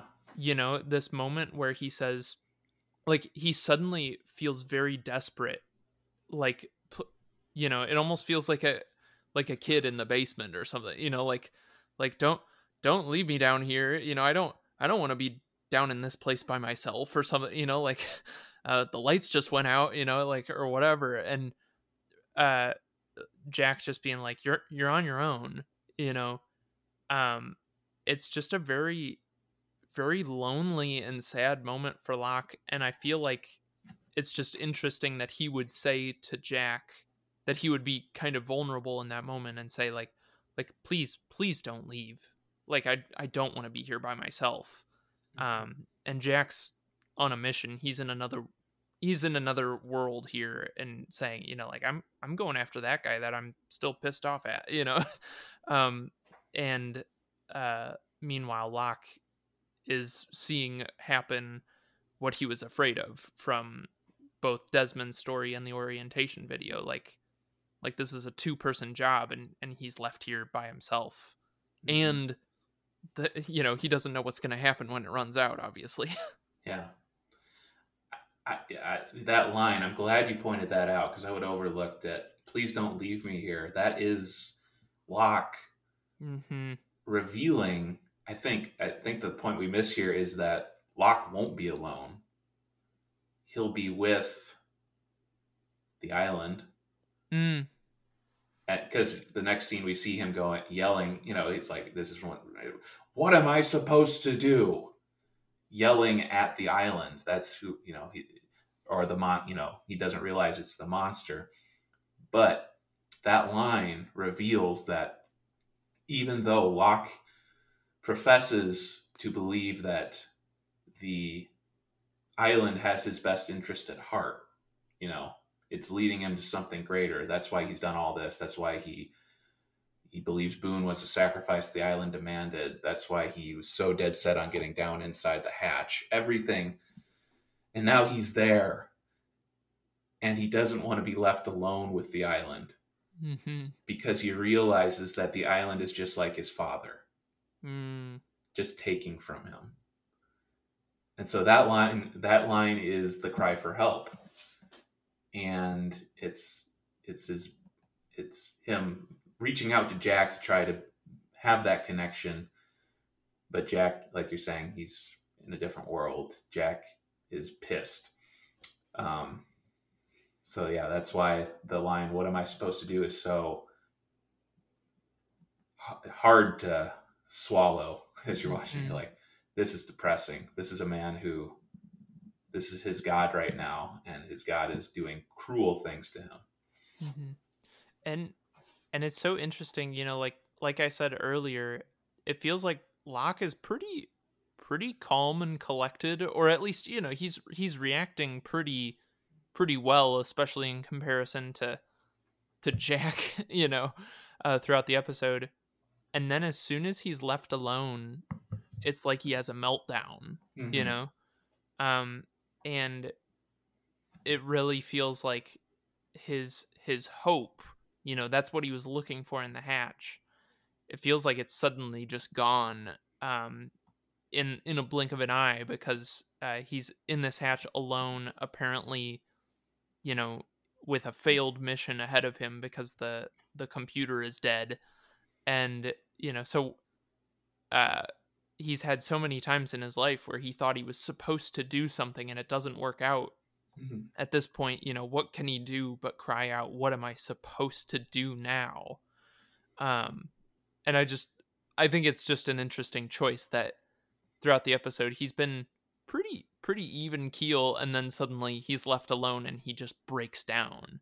Mhm. Um, you know, and I feel like it's accurate for for his character, but it, it just feels like a hard, hard turn, and that makes it that much more um you know uh palpable uh as a viewer i think Mm-hmm. Yep. Locke puts on a good face and says, you know, this is, I got my legs back. There's obviously something to this. But at his core, he's, it's so fragile and he needs someone else to be there with him or else it just completely breaks down Mhm. like you're saying. So, on that note, I think we are about due for a break. Mhm. So, we'll leave Locke in his sorrowful state. Hopefully, it'll get better. We'll see if it does. um, after this break, we'll be right back. Welcome back to See You in Another Life, Brothers.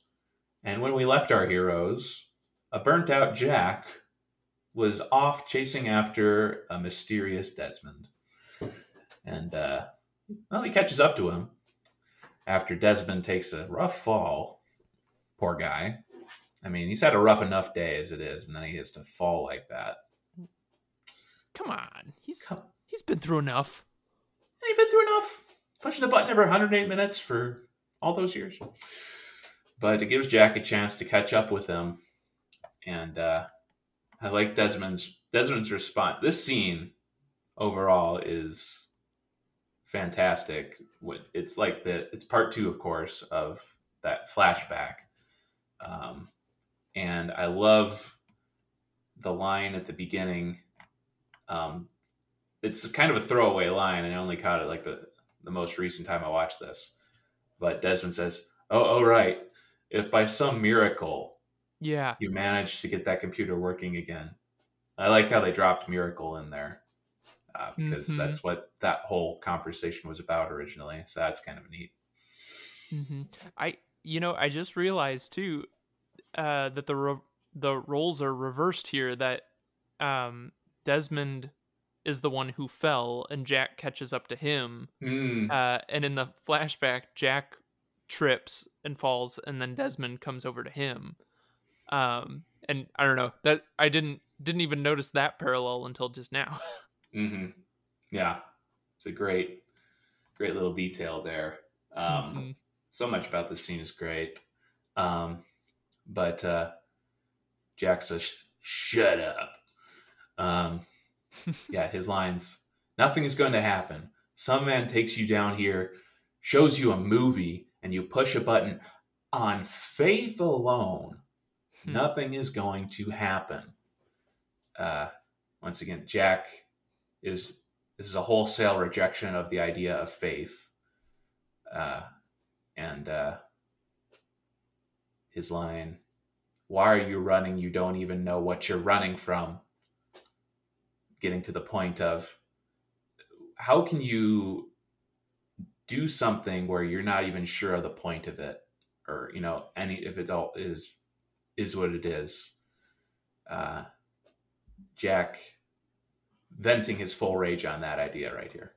hmm And it's the thing, uh, you know, I watched this episode a couple times before talking about it. The first watch through, I was I was kind of frustrated by Jack because I was like, man, he it feels like he is just so mad.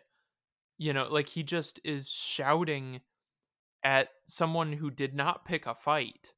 You know, he's fighting with someone who did not pick a fight in any way. You know, he's just like, "Why are you doing what you're doing?" And uh but like the more I thought about it and and watching it again, it's like remembering especially that context of man of science, man of faith, and where Jack has just been, you know, kind of the journey we've just seen with him. Uh, and also considering, especially in this scene, you know, what Desmond represents. Um, it's it's really like Jack is not even considering, you know, like necessarily the content of what he's saying so much as Mm. he's frustrated and uh confused and angry at like how is it possible that Desmond is here and also like you were saying uh the miracle that he experienced the last time that Desmond was here Yeah. you know where that eventually ended up for him in his life uh with Sarah um and it's it's way more of just his emotional outburst at all of the combination of all those things leads to him standing here pointing at a gun at an innocent man and shouting at him you know Mhm. um and it's and also he's been awake for like 24 hours or something like that so you know i mean he's he's burnt out but Yeah. Yeah, I think he's angry. He's not. uh, Yeah, it, it's not necessarily the content, like you say. You know, he does think it's ridiculous, Mhm. but the reason he's so angry is has nothing to do with that. It really just has to do. Well, it does have something to do with it, but it's more. He's angry because Desmond was the guy who presented, who gave him the inkling that Sarah might be okay. He's the first guy who actually said, "But what if you did fix her?" Hmm. And put that idea in his head. Put you know, and then it actually came true. Um, and you know that it seems like such a great thing. Desmond had the faith, and it came true. And this miracle happened, and it's almost like Desmond willed it to happen, and it led down a road of such pain for Jack that he's he's like Desmond is the reason this all happened. Desmond is the reason Sarah I I, I married her, and then it didn't work anymore. That's why when Desmond starts saying, you know, bringing it up, he's like, "Stop, stop, don't," because that's exactly what that's the core of it. Jack's Mhm. been trying to deflect that and vent his rage in a way that's a little more logical, you know, that's actually, as opposed to kind of more of a mystical sort of idea that Desmond made made Sarah leave him. Um, Mhm. But now Desmond's getting at that core, and I love the just the. I married her. It, Mhm. doesn't- it, before it, it doesn't matter yeah Jack downplaying it, and then I married her. Um, and Desmond's response, "You're not married anymore." The sadness mm-hmm. that comes over him at that point, like, I wanted such something so good for you with this girl, and it didn't turn out well. Mm-hmm. I don't know what to do about that, so he just leaves. I feel like it's I don't know, it's just kind of a beautifully just human moment there. You know, like Desmond you know, it, the these two interacted one time years before and that's all Desmond has had to go off of and he's like how did that story end? You know, and he's so hopeful and then oh, it didn't end well. You Mm. know, and uh I just love how you know, it kind of reveals a little bit about who Desmond is here in that Jack's no longer pointing a gun at him, you know. Uh he just told him something really heartbreaking.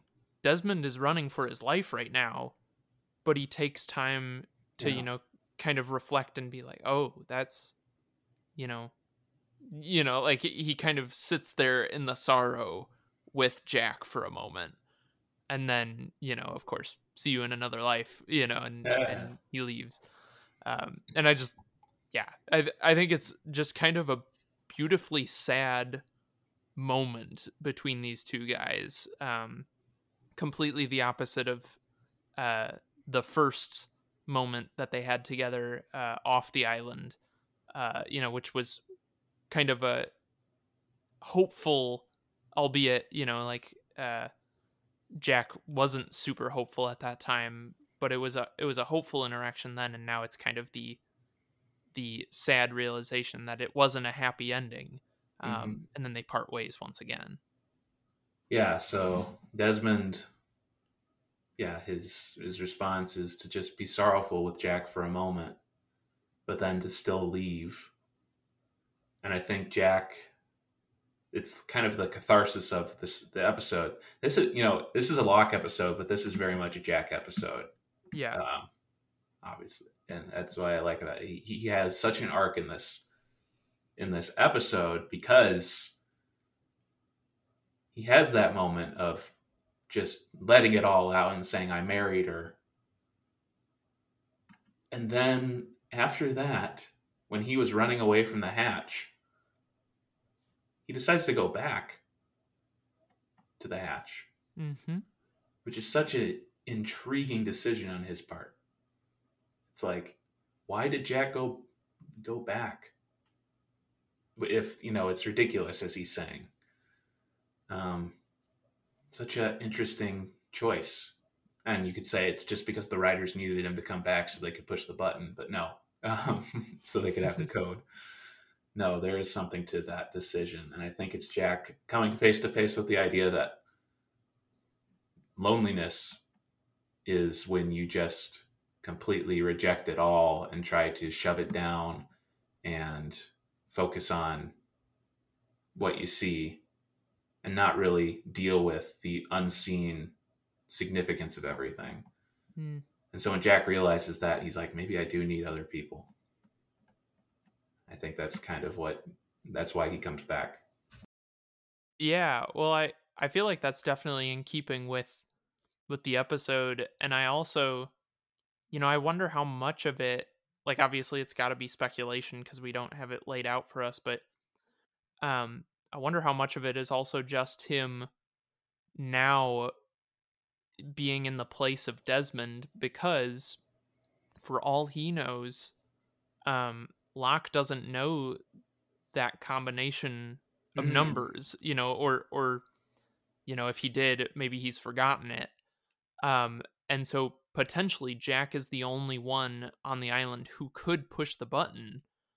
Um so for all he knows, it's in his hands at this point. So um you know, it's it's kind of like Desmond was. Uh you know, you could just assume that, you know, it's it's all just a lie, but are you willing to take that gamble, you know? And so I wonder how much of it is also just like he can't he can't risk you know the possibility that if it goes off you know if if the numbers count down um then it's his fault you know so sure um you know there i think it's got to be a combination of the two um but mm-hmm. but yeah yeah that yeah there could be something to that as well jack feels a responsibility now mm-hmm. because he has those numbers um yeah could be either one, combination of the two. But uh, the fact is, Jack does come back. But before he comes back, we need to revisit Mr. Locke in his darkest moment. And I do love how, you know, he's just like in such despair putting those tools back in the box when Kate and Sayid and Hurley come back. And just that moment when, you know, Kate comes in, John, and the look on his face when he sees them, and suddenly, like you're like you were saying, it's part of it is just that he, he's cool, calm, and collected Locke again because other people are there, mm-hmm. um, putting on a front. But I think it's also that he, you know, he realizes how important it is to have the help of other people. So there's good good in it too. Um, yeah, it's a great great little moment there. Mm-hmm. Yep. And and yeah, the fact that it is it's not even just that there's one other person, but it's kind of a little community of people and they're going to figure it out together. And yeah, it, it just feels fitting at that point. And he says, Jack's gone. I need your help. Significant line. I need help. He's asking for Mhm. help. He's reaching out. Um, and uh, we, we do need to mention Hurley and Sayid. I do like that scene Mm. when they're on the. Oh, yeah, there's other people. That's right. There's other survivors. Um, Mhm. The two of them on the beach. And Hurley saying, I'm glad we can get back to normal. I love I love Oh, how crap. it begins. Yeah. I love how it begins with Hurley saying, you know, it, and it is like we've been down in the hatch for for a while, you know, it's we've we've spent basically almost 3 episodes in this night. You know, it, more than that cuz last last season's finale was this night, you know, and finally it begins in in the daylight of the morning. Hurley's outside and he's like you know, I man, I didn't think we'd make it through that night. And I just love that, you know, that that's how we're introduced to the next day. Um, I just thought that was kind of a fun little transition into, you know, oh, it's daytime and things are back to normal, and then oh, Kate needs our help. You know, Yeah, that's fun. That's like a commentary on, yeah, that was a long night. yep, But uh, and of course, so we need Sayid's help with the computer. Let's bring Hurley along too. Of course. you know, you just you always got to bring Hurley along, no matter what. Um, and so they come, and uh, I like how. So they start working on this. Sayid starts working on it, and uh, Locke's question to him when he's, "Don't you need to know why?" yes, and we, we've been so consumed with Locke's like Locke Locke is why is his question and Jack is on the other side like who cares? Um, back and forth that's what we're getting here. Why and it doesn't matter. And then Sayid's going um, all I need to know is there's a timer counting down to something and the computer needs to be repaired. I'm sure he'll tell me why later. It's he's so Sayid is the best. He's just so uh, just logical and yes, the voice of reason. when, when Jack and when Jack and Locke are arguing later, this this conversation is irrelevant. that's that's it's so true. Sayid is the best. Um, I Yeah. love Sayid here. Yeah, I just love how yeah, don't you need to know why? And he's like, numbers are counting down. I'm sure it's important. Let me get to work. And it's like, dang it, Sayid, you're the best. yeah, just cut through all this um, emotional craziness that's going on down here with all this baggage that these two crazy guys are bringing up, and let's just fix the computer. Dang it. he's like, I don't even want to use up any of my brain cells considering, you know, any of the other stuff. I just need to fix this computer. And I love that. I've come down here to fix computers and chew bubble gum, and I'm all out of bubble. gum. That's Sayid. Ah, so true to form, Sayid, the professor, fixes the computer. Uh, it would only be appropriate if he had done it with coconuts, a la Gilligan's Island, but no, he does it with just regular parts. um, and yeah, so Locke has to put in the code. Poor Hurley. Deja vu. Yeah. he's, he's putting it, Hurley, this is not the timer, please. oh, man. Just, Hurley's like, come on, man. This is the, this is the one, this is my thing. I am the expert on these numbers. and uh, I love how it's only Jack coming in at the last second that kind of quiets Hurley finally, because Hurley, I think Hurley respects Jack. Mhm. And when Jack brings in the 42, he's like, I, I can't go against Jack. Jack's the leader. So Mhm. whatever. Here we go. Yep. And you know, I have to bring up uh you know, we've talked about some of our favorite recurring tropes uh Mhm. or or things that happen in Lost. Um my wife Julie pointed this out in uh her watching of Lost last Mhm. year. You know, she hadn't seen it before and she was going through the whole series for the first time. hmm She was like, there are so many scenes where a character tells another character a very long string of numbers or like a combination or something Yeah. and they remember They it remember it. perfectly. and I this was the first time I think I I noticed it in this rewatch. But as soon as she said that, I was like, "Oh yeah, I feel like that does happen a lot." So now I'm on the lookout for it, and it just made me laugh in this episode. Like, like yeah, Locke remembers that from one time hmm entering the numbers, and Jack heard the numbers like one and a half times from Desmond, but he was not paying attention, and he still remembered. hmm I Yeah. just I just think that's funny. Well, Locke didn't remember him fully. He got 32. yeah, that's true. That's but yeah, that's just a really good point. It's like, how could you? It, it- I mean, it's a sequence of six numbers, and they're random numbers. I mean, they are in uh, ascending order, but still. Mhm. Um, and I do, and Jack might have just remembered 42 too. You, That's know, you true. remember the beginning and the end. Maybe Uh, Locke only remembered the first few, and Jack only remembered the last one, and together, hey, together eh, they needed to they needed each other. So there you go. They're perfect for each other. There you go. But uh, yeah, so that's a really good point, though. That is a tro- it, who remembers all those numbers? Um, but uh, this all leads up to this conversation that is one of the uh, classic moments in the series. Keeps Mhm. you know, and previously on, we get it brought up so many times. Why do you, why do you find it so hard to believe? Why do you find it so easy? It's never been easy. Is Mhm. etched in your brain. You remember that. Um, and it sums up their their conflict so perfectly. Locke is like, just believe already. And Jack's like, you you you, you believe so quickly, Locke. You're just so gullible. And Locke's like, no, it's not that. It's never been easy. I'm not gullible. I'm just, I, I, this is in my DNA. I need to believe. Mhm. So it's, but it's hard. hmm I feel like this is this is a good companion to that, you know, interaction with uh, Jack and Desmond earlier when Desmond says, you know, I question it every day.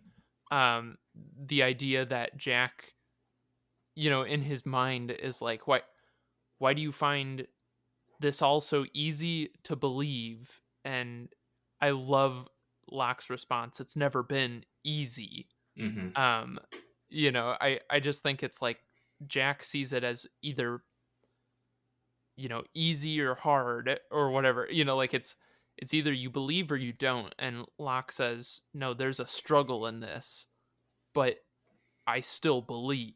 I believe there is something here you know? I believe there is a, a, a greater purpose to to everything that happens you know? Uh and I yeah, it's just a a perfect interaction, a perfect uh summary of who these guys are and the way they see um you know fully like what is happening on this island. Mhm. Um Locke sees of course there is something bigger than us going on and Jack is just like yeah, like you were saying are are you gullible or what, you know? Mhm. uh, but but it's not quite that simple. Um, Mhm. And I love how Locke, you know, is just like like it's not that clear. You know, it's it's never been easy, um, but you gotta believe. hmm Yeah, and Locke points to evidence. He says, You saw the film, Jack. This is a two person job at least. Mm, That was a sign. You got to admit that was a sign. Two person job. We watched it together. And uh, yeah, this is clearly it, there's a purpose to this. Um, and and Jack says, "No, it's not real. Look, you want to push the button, John? Do it yourself." Uh, and Locke comes back at him once again with evidence. If it's not real, then what are you doing here, Jack? What we were talking about before. Why Jack come back? Locke's like, that's another sign that this means something. Um, Locke's pointing to all of the like overall, this is destiny, and missing the point that you know, missing the person really. Um, Jack and Jack and Jack is just frustrated, of course, because he doesn't. Miracles don't end well for him. mhm. Um,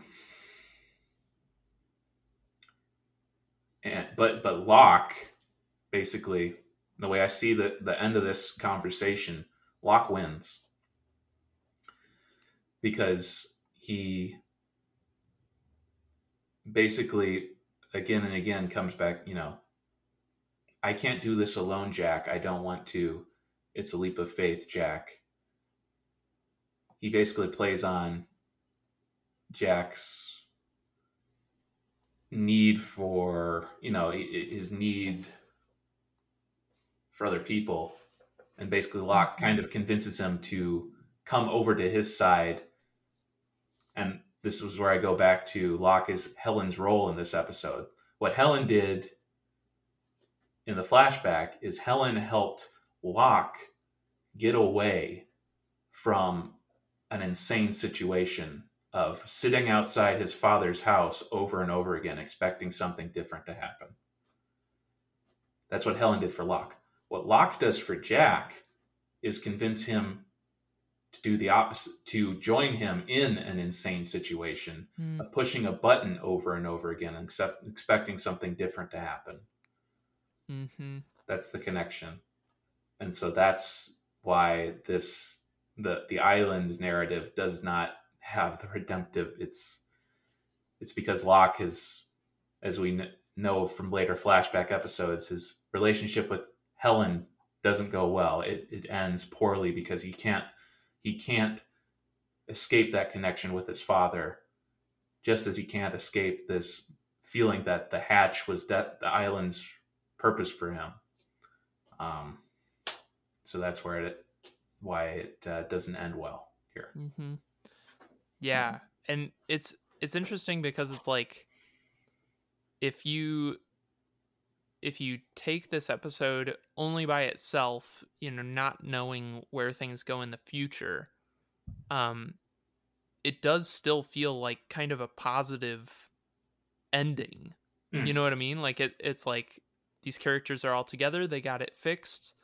They reset the clock Mhm. um, and Jack opens up to the possibility that you know maybe Locke is right about some stuff on this island, and and maybe he is, you know, Mhm. um, and it, uh, I guess it still feels more like a mystery of like, well, what would have happened if they had let the numbers run out, Mhm. um, you know, so it, it maybe isn't still that positive, but um, it is just kind of an interesting, uh, ambiguously positive feeling ending. Mhm, You know, like mhm. these characters, they fixed it, mission accomplished. Even Jack came back. You know, their their fearless leader returned to make sure they had that last digit right, and they're uh, they're good. You know, um, but yeah, I think you know in the grand scheme of the series, um, yeah, it doesn't have that same redemptive feel that even that scene uh, with Locke and Helen in the flashback had. Um, I guess both of them kind of are scenes that can feel redemptive on their own, but when you see the larger scope of their story, it's like, yeah, there was there was more to that that we will see later that puts it in a different tone. Yeah, I think the difference, of course, is that Helen wasn't lost. Yeah. Um, no pun intended. yeah. Uh, Helen. Helen wasn't lost. Helen understood that we gotta we gotta get out of here. We gotta get to something. You know, I don't know where we're going, but we're going together, and we're not going to be trapped inside this um, cycle of manipulation. Meanwhile, Jack and Locke are both lost still, yeah. even though you know, and you Jack coming back and deciding to push the button is there's some good to it because at least he and Locke are, you know, kind of connecting.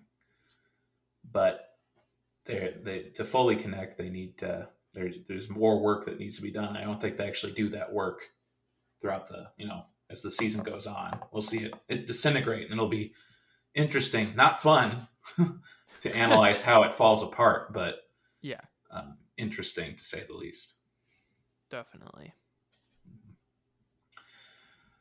Well, we've I think we've uh, exhausted this for long enough. This uh, hope hope the listeners know it's been interesting to discuss. I, I find it endlessly interesting this episode. Oh yeah.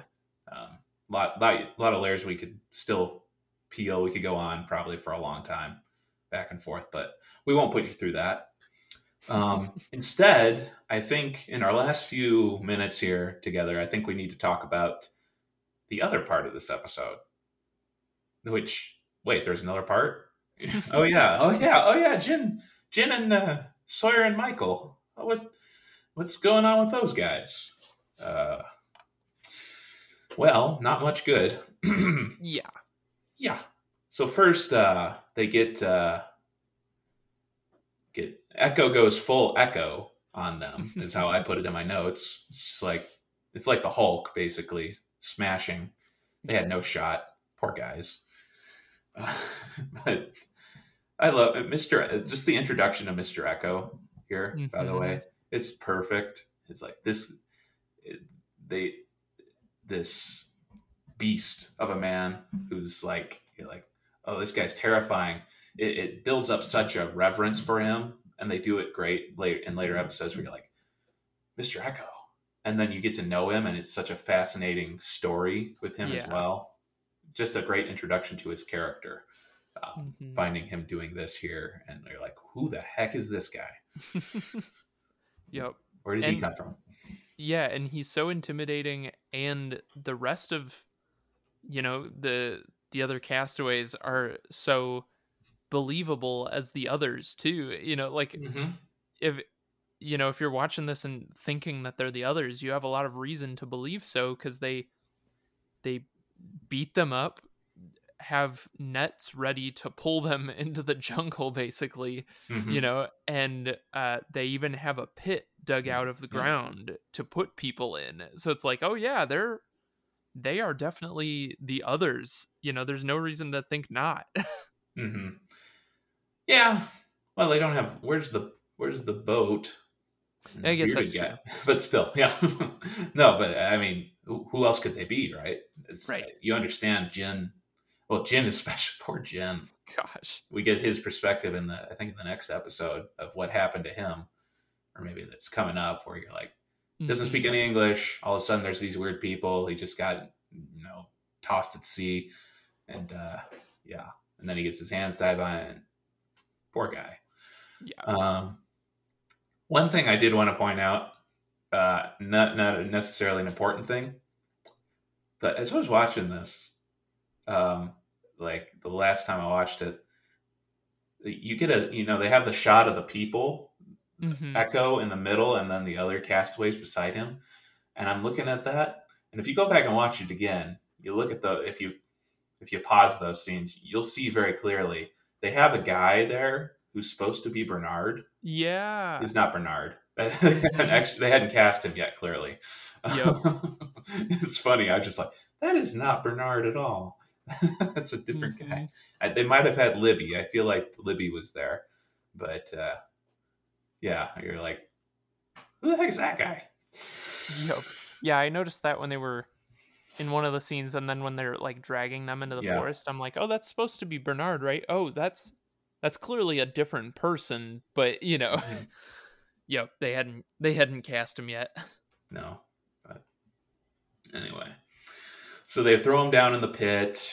Really, not a ton to discuss here with what's going on. I mean, this is one of those where it's more for the first time viewers. You're like, what's going on? Once you know. Yeah. You know. Um, the line that did stand out to me um, when they throw Ana Lucia in there um, and she tells her story, Sawyer is lying to her, You've been out here all this time by yourself? Hmm that hit me because it it, it ties into the theme of loneliness in the episode, being alone versus being with other people. Mm. But it also, in a way, is Ana Lucia says, "Yeah," and that's actually kind of the truth. I love that mm. because Ana Lucia is such a loner, and we see in the other forty eight days when we get there, she's she's shutting everyone out for most of those forty eight days. Um, so it's a it's kind of the truth um, so I like hmm. that line. Yeah. That's cool. Yeah, that's she. Yeah, they didn't even realize it, but yeah, getting at some truth there. yep. Mm-hmm. Mm-hmm. And the other thing, um, we need to point out uh, Sawyer's nickname for Eko, which is perfect. The next time Shaft opens the cage, he's going to get a surprising little howdy doody. Probably the best line of the episode. I also, I also love, um, uh, Ana Lucia's response to Sawyer having a gun. Like, why didn't you use that when they, when they uh, attacked you? Which is a great question, and I love how he's like, "Well, I guess I was too busy getting smacked in the face or whatever." You know, Yeah. it's like, but also like. If you had a gun on you, it is kind of a funny thing that he didn't pull the gun right there. You know, like yeah. but yeah, he he wasn't thinking straight. He wasn't expecting to get ambushed right away. So He's also got uh, one arm, only one arm, basically. that's true. That's true. It could be a little bit difficult, but uh, yeah. And you get when you got uh, Mister Eko bearing down on you, you probably not a lot going through your mind except help. Yeah, that's true. hmm But I like uh, uh, first time you know viewing this, you just like how it, it feels weird with Ana Lucia, and she hmm plays it perfectly. Michelle Rodriguez, um, her performance throughout the series is underrated. Probably one of the you know ones that doesn't get talked about as much. Um, but yeah, she's perfect for this role, Yes. and her her her kind of like as she's getting skeptical, and you see her and Sawyer going back and forth. They're kind of the same type, and Sawyer's going something's not right here. And uh, yeah, just perfect when she turns on him, and very believable. The cop Mhm. Ana Lucia comes out.